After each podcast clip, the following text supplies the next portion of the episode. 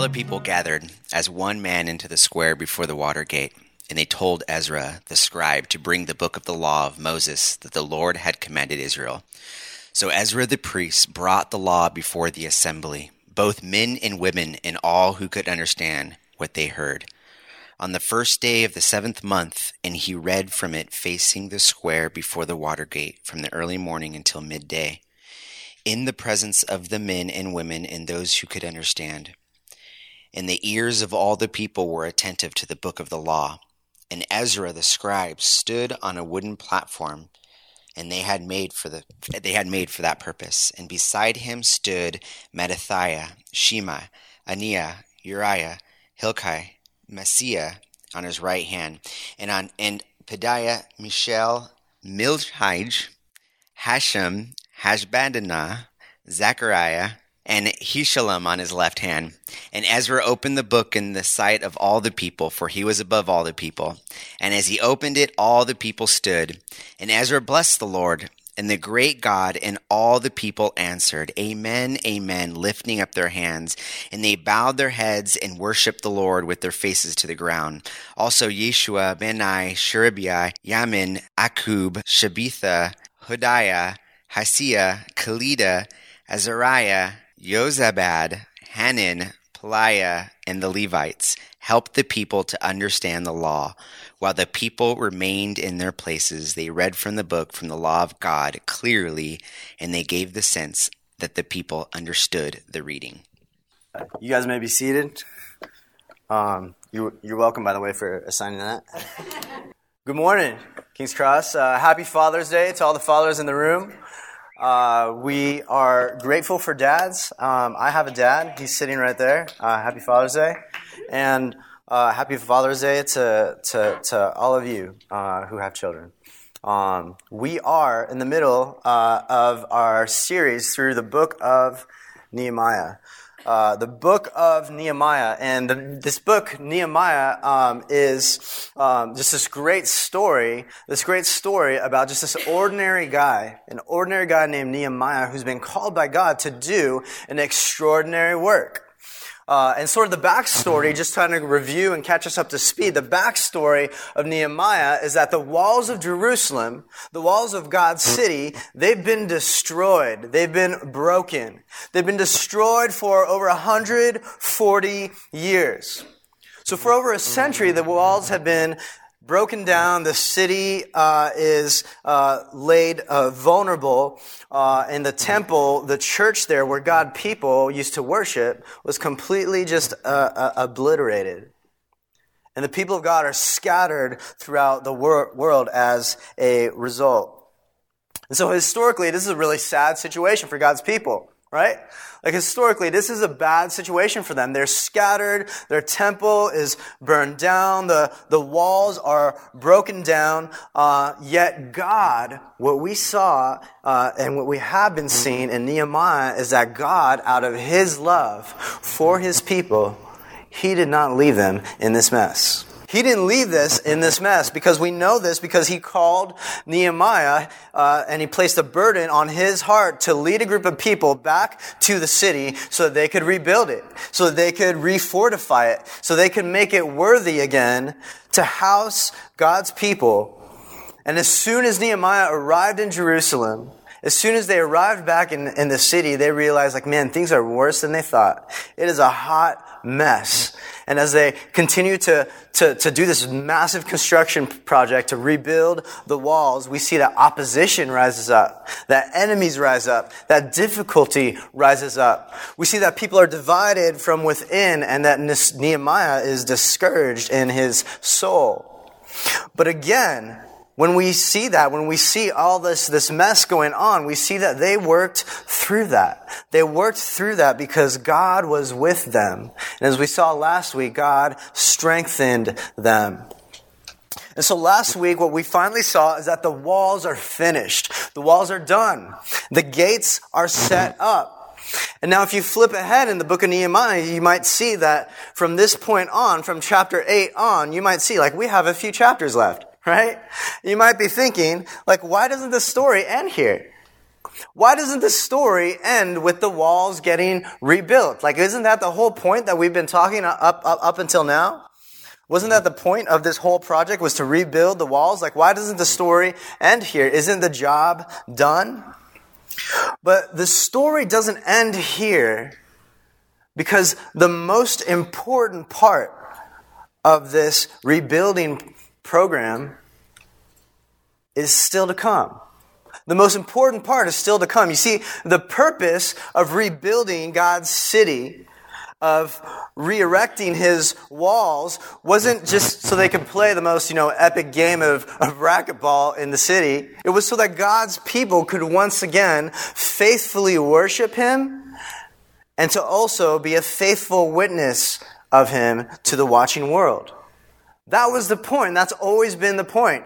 The reason that they rebuilt the city is so that God's people could once again be a faithful uh, worshipers of God, but also on the other hand, that they could be a faithful witness to the watching world.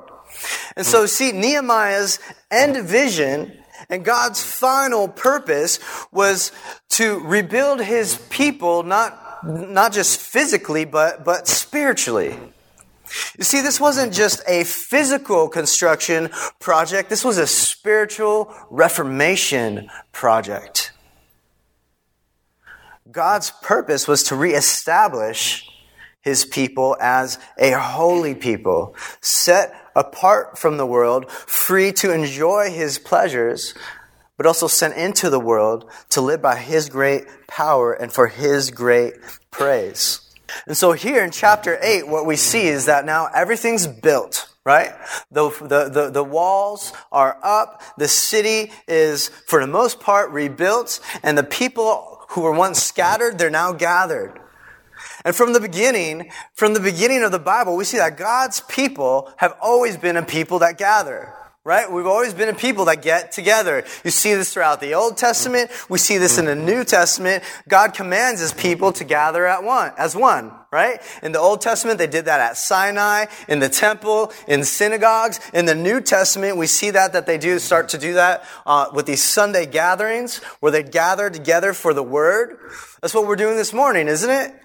Like, you ever wonder why uh, God's people like get together every single week on, on the same day? Like, we, we gather for the word. Hebrews 10 says, you know, don't neglect to meet together. Never neglect to meet together. That's who we are. You see, we're people who, who gather. It's written into who we are as God's people. It's part of our DNA. We are a gathering people. Now, when God's people gather, what is supposed to happen? What is supposed to happen when we gather? You see, as followers of Jesus, like our job is that when we gather, we, we, our job is to, is to, when we worship, is to meet with Jesus in the Word and to delight in Him.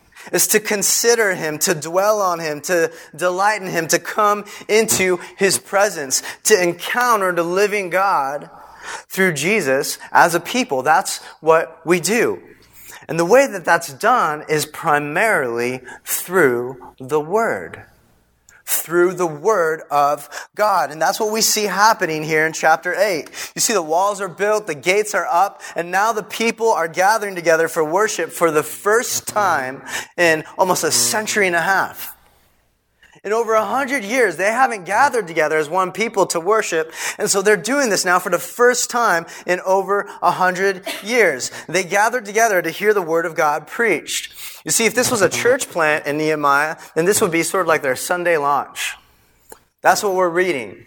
See, there's still a lot left to do, like in, in, in, in the city. There's still a lot to do in Jerusalem. There's still more buildings to finish, more infrastructure to sort of put in place more people and resources to move around, but what they decided as their highest priority, their number one priority, was to gather as the church to learn the scriptures, to spend time worshiping the God of the Bible with each other. You see, in a community like ours, with a church plant like this, there are tons of things that we can and should do. There's ministries mm-hmm. to start. There's areas and needs to serve in. There's community with each other. There's family community with each other that we need to build and that we are building. But our first priority is to open the Word to grow in understanding of who God is and what He's done, to spend time worshiping and have our minds renewed and our spirits strengthened so that we can be all about the things that God has called us as a people, as His people to be about. And so that's what we're kind of diving into uh, in chapter 8 to see that God's people are people that are formed by the Word formed by the word. And so there's three headers for our text we'll be looking at. First, the priority of the word. Secondly, our posture toward the word. And thirdly, uh, how to respond to the word. The priority of the word, our posture toward the word, and then how to respond to the word. Let's look at that first one. The priority of the word. Read verse 1 with me. It says, And all the people gathered as one man into the square before the water gate. And they told Ezra the scribe to bring the book of the law of Moses that the Lord had commanded Israel. Notice it says all the people, all the people gathered. You know how many people that was? I'll give you a clue. It was more than a few, right? Like if you do the math in chapter 7, you see that it's actually 50,000 people. 50,000 people, like that's a fantastic first day for a new church, right? 50,000 people show up for church. It says, all the people gather as one man into the square before the water gate. Now this has nothing to do with Richard Nixon, that's another Watergate, but it has everything to do with Nehemiah. You see, this Watergate that is talk, they're talking about is it's like basically the busiest intersection in the city that they just rebuilt. The Watergate is where everyone gathered for, for trade, for services, for food and water. You see, everyone is gathering there in the busiest intersection in the city. But everyone was there. And so that means people left their homes, they left their businesses, and they're gathering in the busiest place in the entire region. It's kind of like Times Square on New Year's Eve, right? Like all the cubicles are empty, the stores are closed, the gas stations are shut down, the malls are closed because everyone's gathered in like the busiest place in town. 50,000 people. 50,000 people gathered for the first time in ages God's people are gathered as one unified people with one heart, with one mind. And, and, and here's what they do. Look at verse 1 again. They make a request. They say, it says, they told Ezra the scribe to bring the book of the law of Moses that the Lord had commanded Israel. So all the people are gathered and they say, bring us the book. Bring us the book. Get the scriptures. Bring the book. Bring the Bible and open it. 50,000 people saying, we want the scriptures. You see, usually Usually, if you get 50,000 people together in, in, the same place, like, like someone's going to start the wave at some point, right? Like normally that's, that's what happens. And once the wave catches on, like if you ever watch it happen, like, like people try to start it and then more people catch on. And then once everyone catches on, it's like an exciting thing, right? You're like, look how beautiful it is. It's just going like from right to left. And, and it's like you, you almost imagine like, like it probably started with a few people, right? Saying, hey, bring us the book. And then more started joining in. And then more started chanting. And the next thing you know, you got 50,000 people shouting, bring us the book. Bring the book of the law of Moses. And what does that tell us? See, that tells us that this book that they wanted, this book that they desired was a big deal to them. This book was a big deal. See, the Word of God was a big deal to them. God gave them a burning desire for His Word. A burning desire for His Word. There was a desire to dig in, to learn the Scriptures, to understand it together.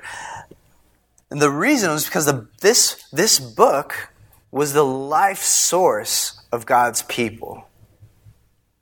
The book was the life source of God's people. You see, God builds and he forms his people with his word. He builds and forms his people with his word. In the same way that, like, you, you know, you plant a seed to grow uh, like a, a, garden, like a flower or, or a tree, like the word of God is the seed that grows the people of God. And you see, the people in this passage, they, they knew that. This was their experience. This was their history. They understood that, and that's why they're yelling out for it. They understood that it was their life source. They said, bring us the book of the law of Moses. Now, what is the book of the law of Moses? The book of the law of Moses is the first five books of the Bible. Some scholars call it the, the Pentateuch. It's the first five books of the Bible. You see, because back then, that's all that they had. They didn't have these leather bound 66 books, Old Testament and New Testament, that we have today. They had the first five books. They had Genesis, mm. Exodus, Leviticus, Numbers, and Deuteronomy. And that's what they're shouting for. That's what they're asking for. Like, how many of you woke up this mor- morning and, and, and thought, give me some Deuteronomy, right? Like, I want some Deuteronomy this morning. But that's what they did. They said, give us the book of the law of Moses. Now, why are they so stoked about the book of the law? What was so exciting about it? You see, they understood that this book, this, this word, is a gift from God. It's a gift from God. You see, it tells us who God is. It tells us who we are. And it tells us how we should live as creatures in God's created world. Some of you guys may have heard this analogy of of like the the three blind men trying trying walking up to an elephant trying to figure out like what what it is. Like you guys ever heard this before?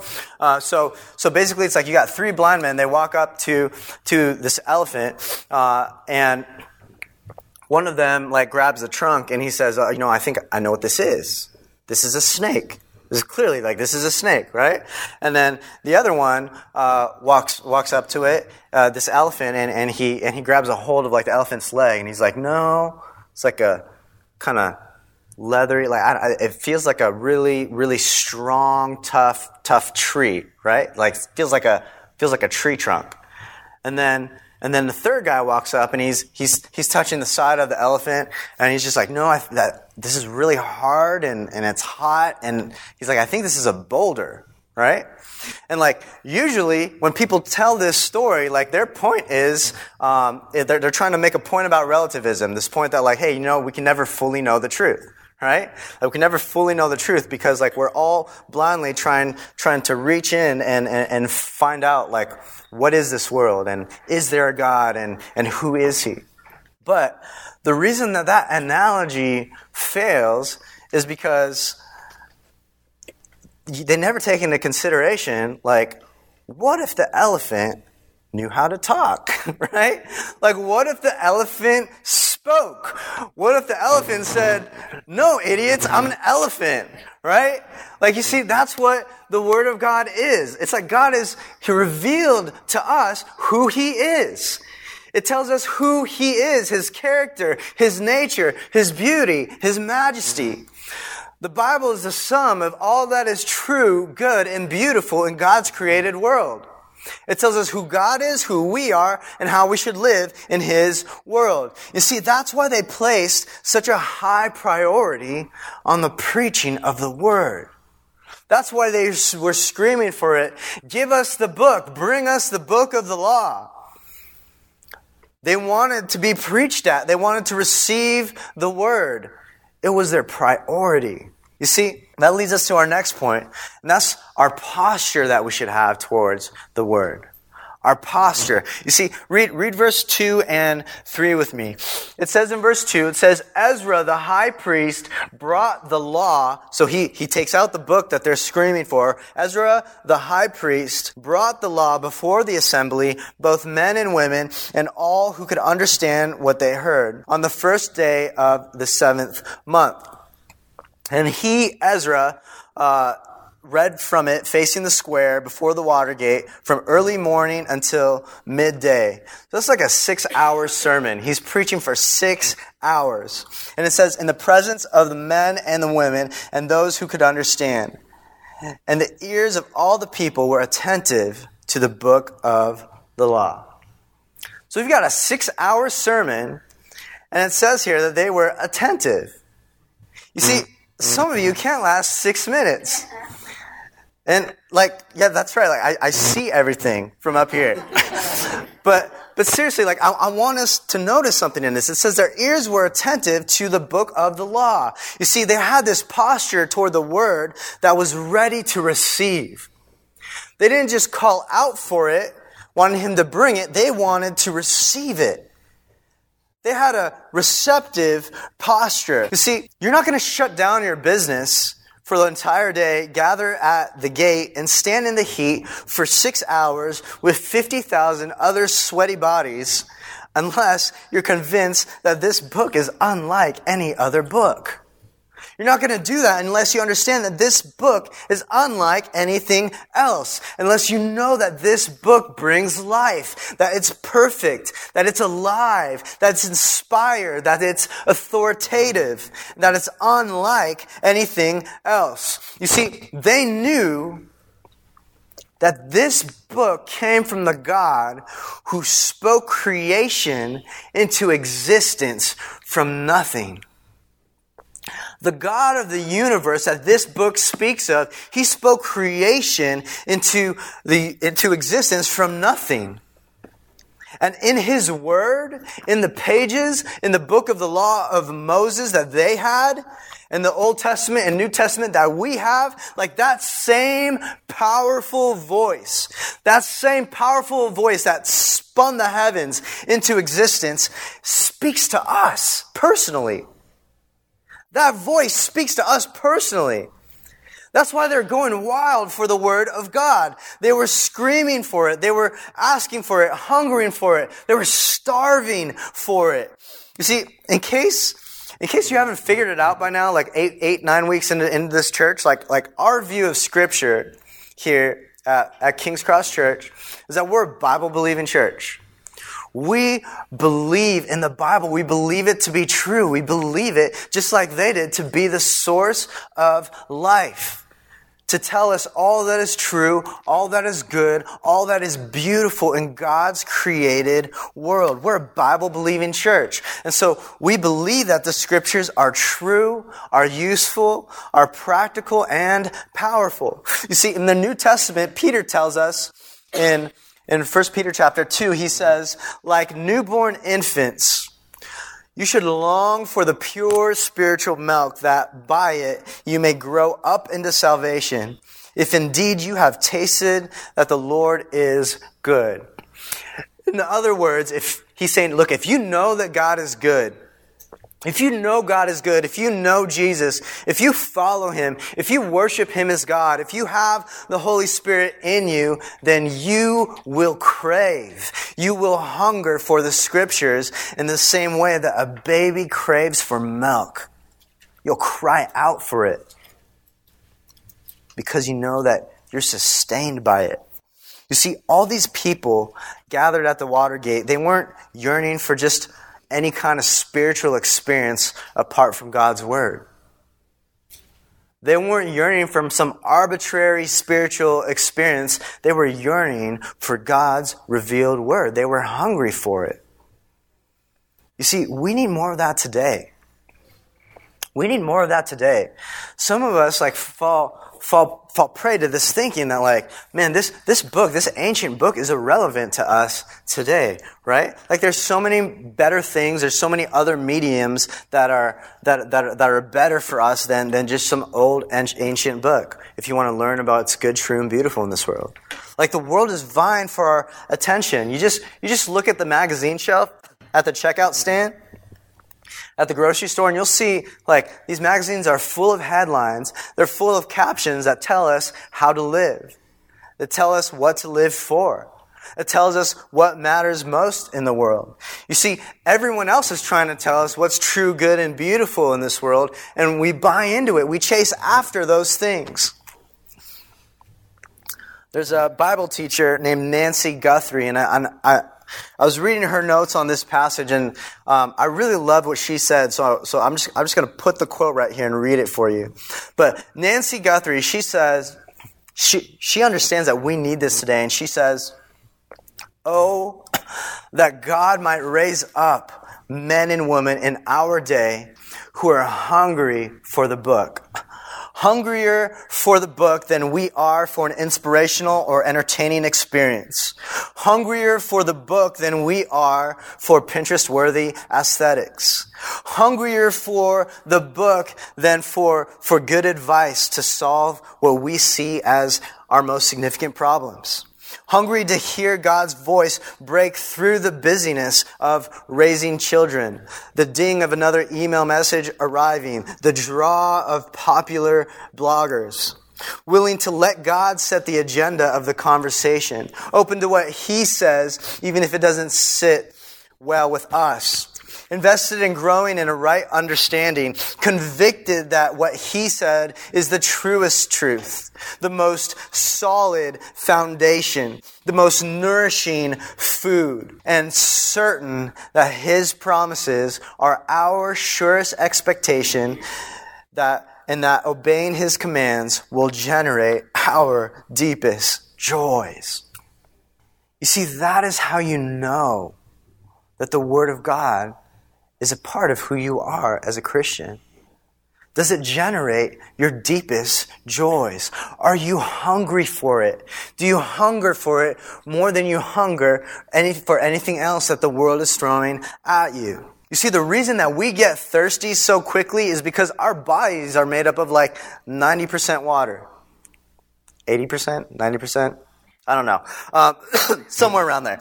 And so, like, if you're dehydrated, that means that your water levels have gotten too low for your comfort and you start to thirst, right? In the same way, if the Word of God is part of your life, if it's the source of your life, and if you've been changed by it, made a new creation by it, then it's part of who you are, part of every fiber of you, and you hunger for it. You study it. You long for it. You're nourished by it. You see, they didn't come to hear. You see, they didn't come to hear Ezra's ideas. They didn't come to hear his opinions.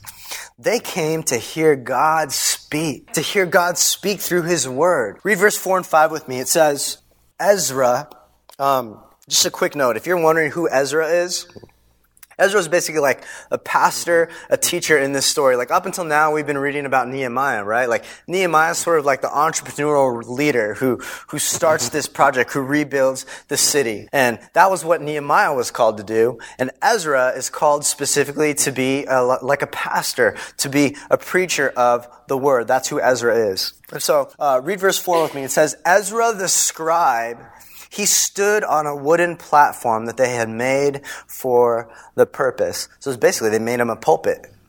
And in verse 5 it says, And then Ezra opened the book in the sight of all the people, for he was above all the people from the pulpit, from the platform. And as he opened it, all the people, they stood. You see, that's why we stand for the reading of God's word. Uh, it's a posture of, of reverence. We're saying, hey, with, we're saying with our bodies, hey, we're ready to receive the Word of God. We, we understand that God is about to speak to us. And so that's why when we do the scripture reading uh, every Sunday morning, we say, uh, you know, please stand for the reading of God's Word, in case you're wondering. So, verse 6 and says, And Ezra blessed the Lord, the great God, and all the people answered, Amen, Amen, lifting up their hands. And they bowed their heads and worshiped the Lord with their faces to the ground. You see, they weren't just listening passively. They were listening actively. They were engaged. You see, their posture, their, their physical posture, their standing, the lifting of their hands, the bowing of their faces, like, like their posture, their physical posture wasn't it wasn't just a rote exercise. It wasn't an arbitrary exercise. It was an outward display of what was happening inward in their hearts. You see, and so when we say stand for the reading of God's word, it's not just some meaningless exercise. Like what we're saying is like, God, we're, we're, what we're doing with our bodies is what we pray by your grace is ha- what's happening in our hearts. We're ready to receive your word. It was what they did was an, was an outward display of what was happening inward in their hearts, and so they opened themselves to receive, to affirm, and submit to all that God had to say. I want us to see something in the next two verses. Read verses 7 and 8 with me. It says, Also Jeshua, Bani, Sherebiah, Jamin, Akab, Shabbethai, Hodiah, Maaseiah, Kelita, Azariah, Jozabad, Hanan, Pelaiah, the Levites, they all helped the people to understand the law, while the people remained in their places. And they read from the book, from the law of God clearly, and they gave the sense so that the people understood the reading. And what we see here is they basically, they, they almost like broke up into small groups, right? Like they, they broke up into these, these breakout groups. Ezra, Nehemiah, all the other leaders and the priests, the Levites, they're all helping the people understand. You see, and that's always our, our, that's always our desire as a church, is that we want every member, we want every single one of us to, to not only know uh, that they sh- should read the Word of God, but we want to grow in our understanding of it. And that's why, like, I'll always invite you to come and talk to me about, about the sermon, about what we're, what we're learning. If you have a question, like, like contact me, email me, talk to me after the service, or talk to each other, like they did in this passage. Press into the scriptures together. Like if you're here and if you have questions about like I don't understand this passage or under, I don't understand why it said that in this way, like please know like we're open and like we, we want to help you understand. We're available for that. And so now this brings us to our last point. That's, that's how we respond. How we respond to the word. You see, it's more about than just receiving the word, it's also about responding to it. It's more than just receiving the word, like, we're also called to respond to it. See, truly receiving the word of God is about more than just, oh, okay, this is what I'm supposed to believe in my head. But it's also about, this is what I accept. This is what I'm moved by in my heart. You see, it's one thing to, to believe in the words on the page, but it's another thing to like put your life, your will, and your affections under the power of it. Do you hear that? Like, it's one thing to believe in the words on the page and say, like, yeah, I believe that. But it's another thing to actually put your life, your will, your desires, your affections, your passions, and place all those things under the power and authority of it. You see, as they dug into the scriptures, they heard the story of God and his people, the story of their nation, the story of their families, and it says that their hearts responded accordingly. They were under the power of the word. Read verse 9 with me. It says, Nehemiah, who was the governor, and Ezra, the priest and scribe, and the Levites who taught the people, they, they said to all the people, This day is holy to the Lord your God. Do not mourn or weep, for all the people, all the people wept as they heard the words of the law. And so that's the first way that we respond to the word is with remorse over our sin. Remorse over our sin. That's why we have a prayer of confession in the beginning of our worship set. Because we want to we want to practice that, having remorse over our sin. You see, as they rehearse the story in the book of the law, as they rehearse the story of how their ancestors were unfaithful to God again and again, and how God would basically like bless the socks off of them, but then they'd continue to dishonor Him again and again. Like when they read that, it penetrated their, their, their, their souls. It penetrated their hearts. They were moved to tears. They realized how broken they were as a people, as a nation, as a tribe. You see, these aren't just like ancient dead words. These aren't just ancient, dead, quiet words resting on a page. These words are alive. They're alive. You see, they had a real living effect on the people to where they had remorse over their sin. Uh, read, read Hebrews 4.12 with me, which says, For the word of God is living and active sharper than any two edged sword, piercing to the division of soul and of spirit, of joints and of marrow, and discerning the thoughts and intentions of the heart. You see, this is what's happening when we read the Word of God. It cuts us open. It cuts us open. It reveals the sickness inside of us. It doesn't cut us open in, in a way that's intended to hurt us. It cuts us open in a way that's intended to heal us. It reveals the sickness inside of us. You see, the word doesn't just give us the bad news that we are more broken than we know. It also gives us the good news that in Jesus, we are more loved than we could ever dare hope than we could ever imagine. And so that's the second thing that the Word of God does to us. The second way we respond to it is by rejoicing in God's grace. Rejoicing in the grace of God. Read verse 9 again with me. It says, Nehemiah, who's governor, and Ezra the priest and scribe, and the Levites who taught the people, they said to all the people, This day is holy to the Lord your God. Do not mourn or weep. For the people wept as they heard the words of the law. So Nehemiah, Ezra, and all the other leaders, they're telling the people, look, don't weep. Don't, don't, it's good to have remorse over your sin, but don't stay there, right? They said, look, don't weep. This day is a holy day. In other words, this day was supposed to be set apart for remembering the goodness of God. That's what God's people have been doing on Sundays since the first century. We gather weekly, not to just remorse over our sins, we gather weekly to remember, to recite, and to celebrate the gospel of the grace of Jesus. You see, they didn't only hear about how unfaithful their ancestors were, they also heard about how God provided a way to be forgiven again and again. He provided a way to be spiritually clean again and again.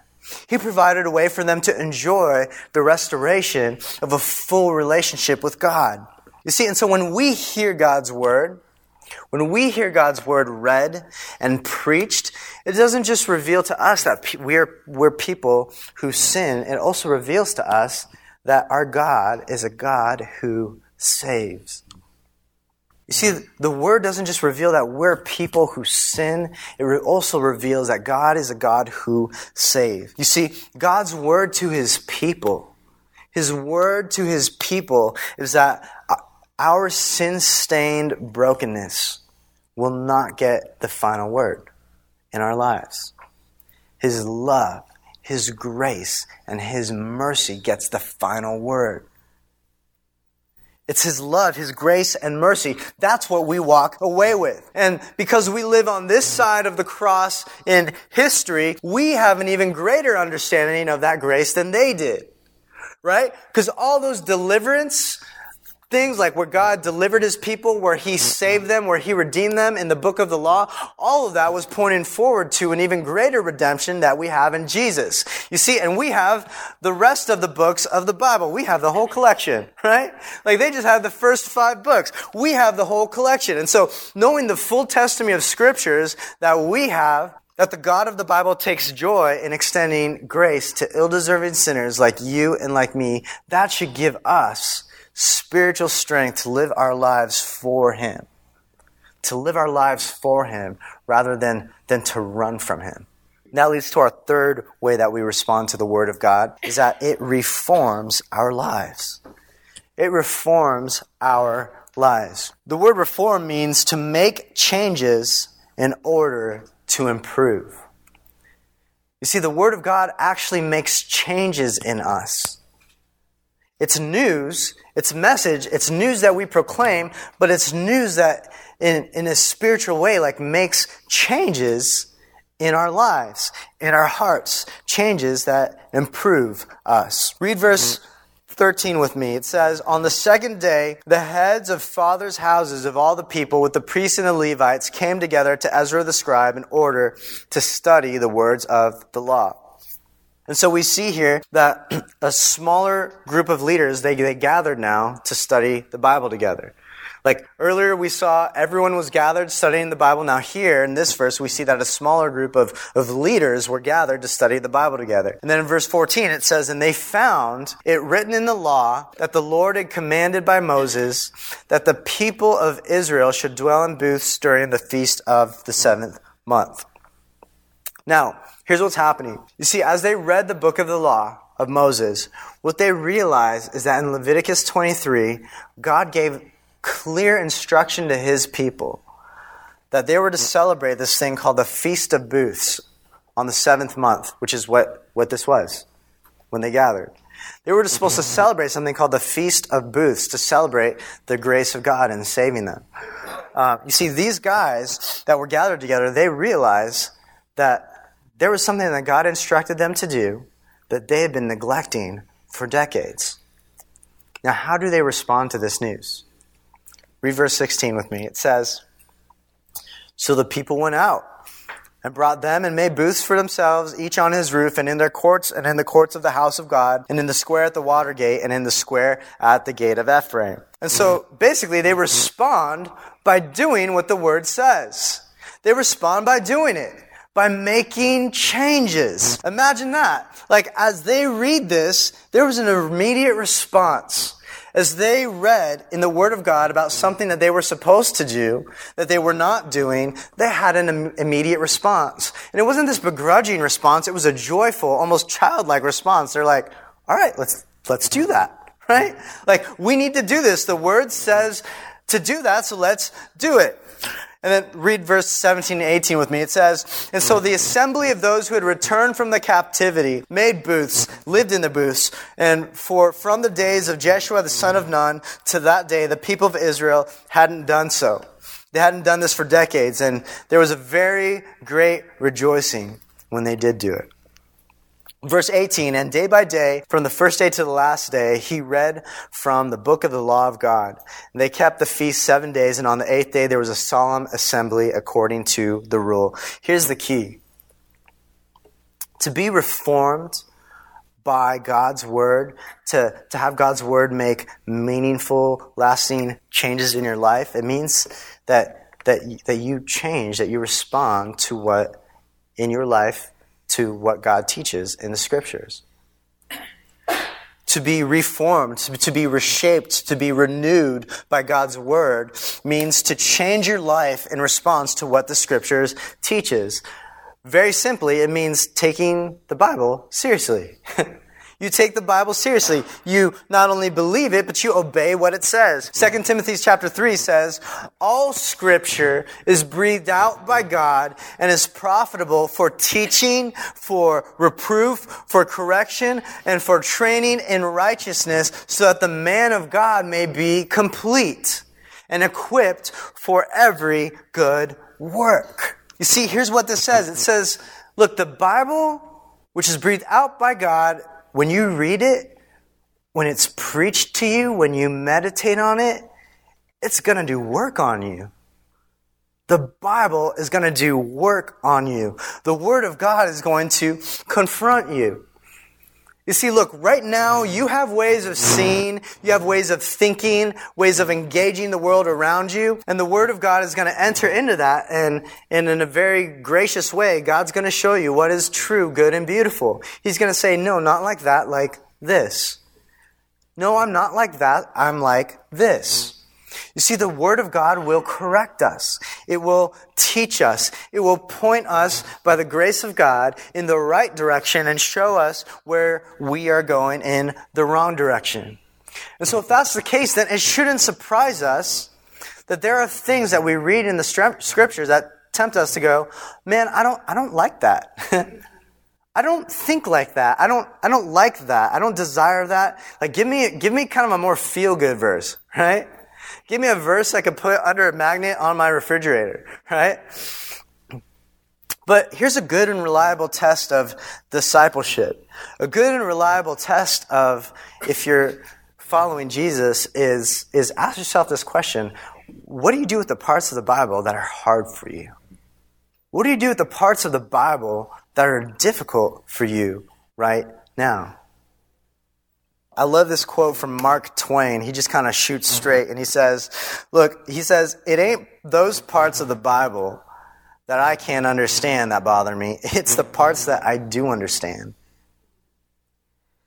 You see, some of us don't like that. When we read the Word of God, that there's a chance that we might realize that our lives need adjusting, that our attitude needs adjusting that our lives, our thoughts, our, our, our passions might need to change, might need to be tweaked.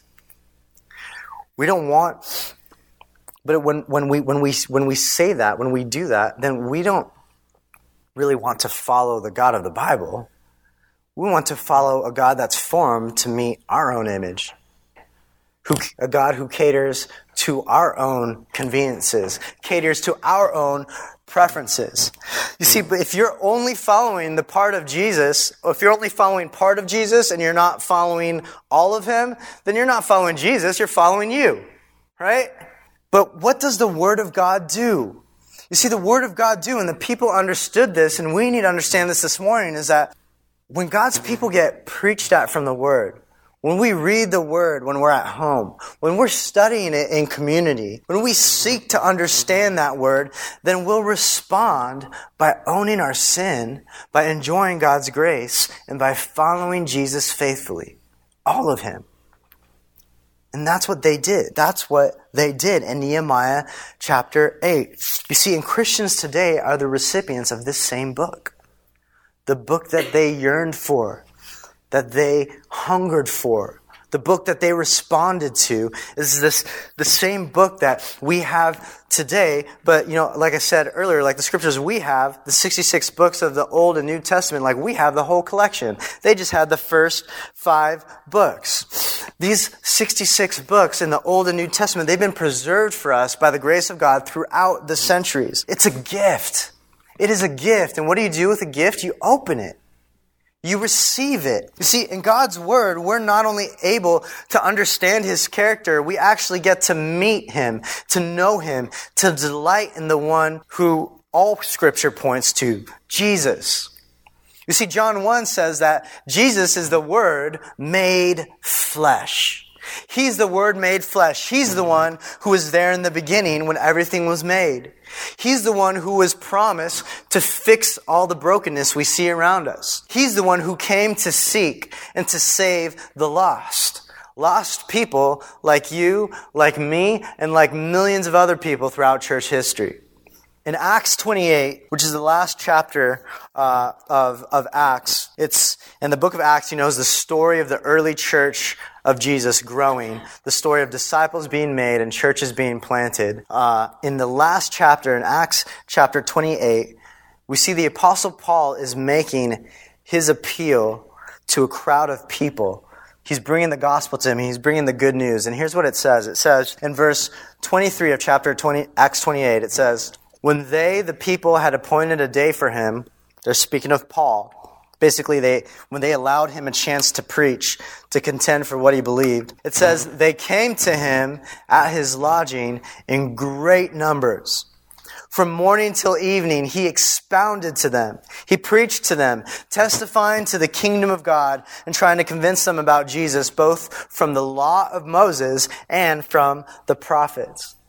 You see, when Paul preached, when he preached, he preached from the same books that Ezra did about Jesus. It says he preached from the law of Moses and also from the prophets. And that's because the entire Bible, the entire Bible, even the parts that came before Jesus was born, the entire Bible is about Jesus. It's about Him. He's the point of the whole thing. He's the point of every chapter. You see, at the end of his own life, Jesus in Luke 24, after his resurrection, he's speaking to his disciples and he opens up the Old Testament and he's walks his disciples through the whole thing, through the whole Old Testament, starting in the law, going through the prophets, including books like Nehemiah. And he tells his disciples, Jesus tells his disciples, look, he says, all of this is about me. It all points to me. That's the reason I came. It's all fulfilled by me. You see, the church in Acts was created, was formed, and was multiplied by the power of the Word. Every single time you see disciples made, every single time you see a new church planted in the book of Acts, it says the Word went forth and prevailed. That's the whole point of this. That's why we gather. That's why we make disciples. That's why we plant churches, is to bring the Word of God to people. To form people with the Word and to grow in the Word ourselves. And that's why we will always be a Bible believing church. That's why we will always be a Bible preaching church. You see, you don't come here every week to hear my thoughts. They're not that incredible. It doesn't matter what I think. What matters is what Jesus has done. It doesn't matter what I think. It matters what Jesus has done. That's why I'm not going to ever like pontificate here from the, from the pulpit, like about my own opinions, about my own ideas. Like I'm going to, to preach the word of God. I'm going to point us to Jesus. That's what we've been doing every week until now, and that's not going to change. By the grace of God, like that's not going to change. You see, Jesus is not just a way to help us be better at keeping the law of Moses. He's the end of the law for those who believe. It says he fulfilled the law. You see, he's the point. He's the Savior. And through his word and by his spirit, he comes into our churches, into our lives, and He changes everything. He changes everything for the fullness of our joy and for the glory of His name. Amen. Thank you for listening to the King's Cross Church podcast. If you would like to learn more about King's Cross Church or make a donation, please visit kx.church. Here at King's Cross, we believe that worship means more than just listening to a sermon, and we encourage listeners to be part of a local church gathering. For Sunday morning meeting time and location for King's Cross Church, please visit kx.church. Thanks again for listening.